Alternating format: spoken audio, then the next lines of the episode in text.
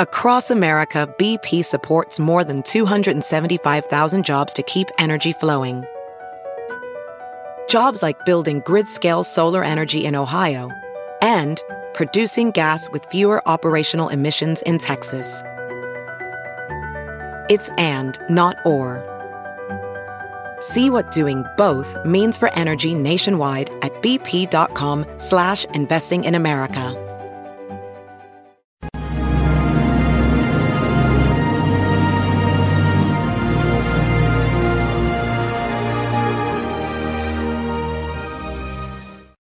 Hi, everyone. Judge Andrew Napolitano here for Judging Freedom. Today is Monday, February 20th, 2023. It's uh, about uh, 17 or 18 minutes after 11 o'clock in the morning here on the East Coast of the United States. Here are our hot topics for today. As you may know, the President of the United States made a surprise visit to Kiev, Ukraine today. He's actually already left and uh, is now uh, in Poland. And while uh, he was in Kiev, of course, he made one of his famous promises, which he's made several times in the past, and that is to supply, to continue to supply Ukraine with military equipment, quote, for as long as it takes. My question, Mr. President, is as long as it takes to do what? What is your clear objective? The law requires a clear, reasonable, attainable military objective before you can send money and troops anywhere. We all know that the Congress has not authorized troops, it's only authorized cash and military equipment. The president has sent cash and military equipment and troops. Now, Congress authorized 100 billion with a B in cash and military equipment. The president thus far has spent about 50 billion in cash and military equipment. We don't know how many troops are there, but we know they're there. They're out of uniform, so they're there in secret. They're there as, quote, advisors and instructors, closed quote, showing the Ukrainian troops how to use American military equipment. In the case of some equipment, which is physically located in Ukraine, Americans physically located in Poland are using the American equipment in Ukraine to target Russian troops in Ukraine and in Russia, and then are pulling the trigger from Poland. If that's not American troops firing on Russian troops, I don't know what, know what is. Has the Congress authorized American troops to fire on Russian troops? It has not. Has the Congress declared war on Russia? Of course it has not. There's no legal, moral, or constitutional basis for a war against Russia, but Joe Biden is waging a war against Russia. Mr. President, you're going to give aid to Ukraine for as long as it takes, as long as it takes. I've asked this before, I'll ask it again. To accomplish what? What is your goal? He won't say. If his goal is to remove Russian troops from Ukraine and maybe from Crimea, that is a militarily impossible goal to achieve. If his goal is to remove Russian President Vladimir Putin from office, as the American State Department and its colleagues in Western Europe have hinted, and Senator Lindsey Graham has publicly asked for, that is militarily impossible to achieve. So, without a clear cut military goal, and without a clear uh, against Russia and without a clear-cut military threat to the United States or United States persons or property or national security from Russia, there's absolutely no basis whatsoever for military aid against Russia and for commencing, Mr. President, a war against Russia, a secret war with troops out of uniform. They're in uniform in Poland where they pull some triggers but they're out of uniform in Ukraine, where they're on the ground and where they're actually demonstrating to Ukraine troops how to use the equipment. Latest polls show 48, this number astounds me, my friends. 48% of the American public supports American military involvement in Ukraine. I'm not going to say that 48% are crazy. I'm going to say that 48% are only hearing one side of the story, which we're getting from mainstream media, which it's getting from the CIA. What's the other side of the story? You've just heard me articulate it. And I will add to it it is a crime, Mr. President. It is a war crime to attack a NATO ally, as you did with the Navy and the CIA destroying the Nord Stream pipeline owned jointly by Germany, an ally, a signatory to the NATO treaty, and by Russia, which poses us no threat whatsoever. The former uh, inspector general uh, for Afghan aid. So, when the government gives away a lot of money, it hires a team of people to make sure that the money gets into the hands of the right people. Uh, George W. Bush's people did that, excuse me, with respect to Afghanistan. The, the former uh, inspector general for the Afghanistan aid, who famously couldn't find a hundred million in cash, in cash that went to Afghanistan, has cautioned against the dangers of there being no inspector general for Ukraine. Why is there no inspector general for Ukraine? Why, when Congressman Thomas Massie introduced legislation in the House and Senator Rand Paul introduced legislation in the Senate to accompany this $100 billion giveaway, that there be an inspector general so we, uh, on the ground in Ukraine so we know exactly in whose hands the money and the military equipment is going. Why was there not a vote permitted in the House uh, or the Senate on either of those pieces of legislation?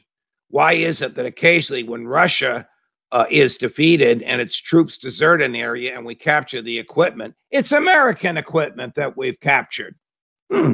Somehow it got from American storehouses to Ukraine to Russia, damaged, and back to us. Doesn't make any sense. It's crazy. It's insane. Mr. President, do you know what you're doing? I most respectfully suggest you do not. I guess your people are reading the polls. It's an awfully high number. It's down from 60%, but 48% of Americans apparently want you to continue this warmongering and this nonsense. Poland is in talks with the American State Department to increase the number of American troops in Poland. How many American troops do we have in Poland? 40,000 in uniform, training, ready to go within 10 miles as I speak of the Polish Ukraine border. And Poland wants more. They're working with 90,000 Polish troops. The president of Poland is being very unrealistic. He wants an invasion of Ukraine led by American and Polish troops to um, eliminate Russian troops from Crimea. Crimea has been part of Russia for 300 years. Crimea is Russian speaking and he wants to invade Crimea and eliminate all vestiges of the Russian government there. There's no way that Joe Biden, maybe I'm wrong, is foolish enough to do even that. Part of the problem with the military today, I have to mention this because it's a it's a tweet that came from the Defense Department glorifying United States government organizations that engage in diversity. Okay, the government should not make decisions based on race or gender. I get it. I believe that. But when it makes decisions based on race and gender in order to compensate for past discrimination based on race and gender, then it's lowering the standards often in order to meet certain quotas. Those quotas should not exist in the military. The purpose of the military is to avoid war. But if war comes, to be able to fight it with the best equipment and the best human beings. Chris is biting my arm. Chris, I wish I could bring your hand up to show people how I let you bite my arm. He doesn't break the skin. According to the vet, it's his way of showing he loves me, but he's getting carried away. military should not be hung up on wokeness. The military should be hung up on preparedness, so strong that there will be no attack the military people that I talk to suggest that the goal of the military should be to avoid war, not to wage it, but prepared to wage it if the inevitable comes.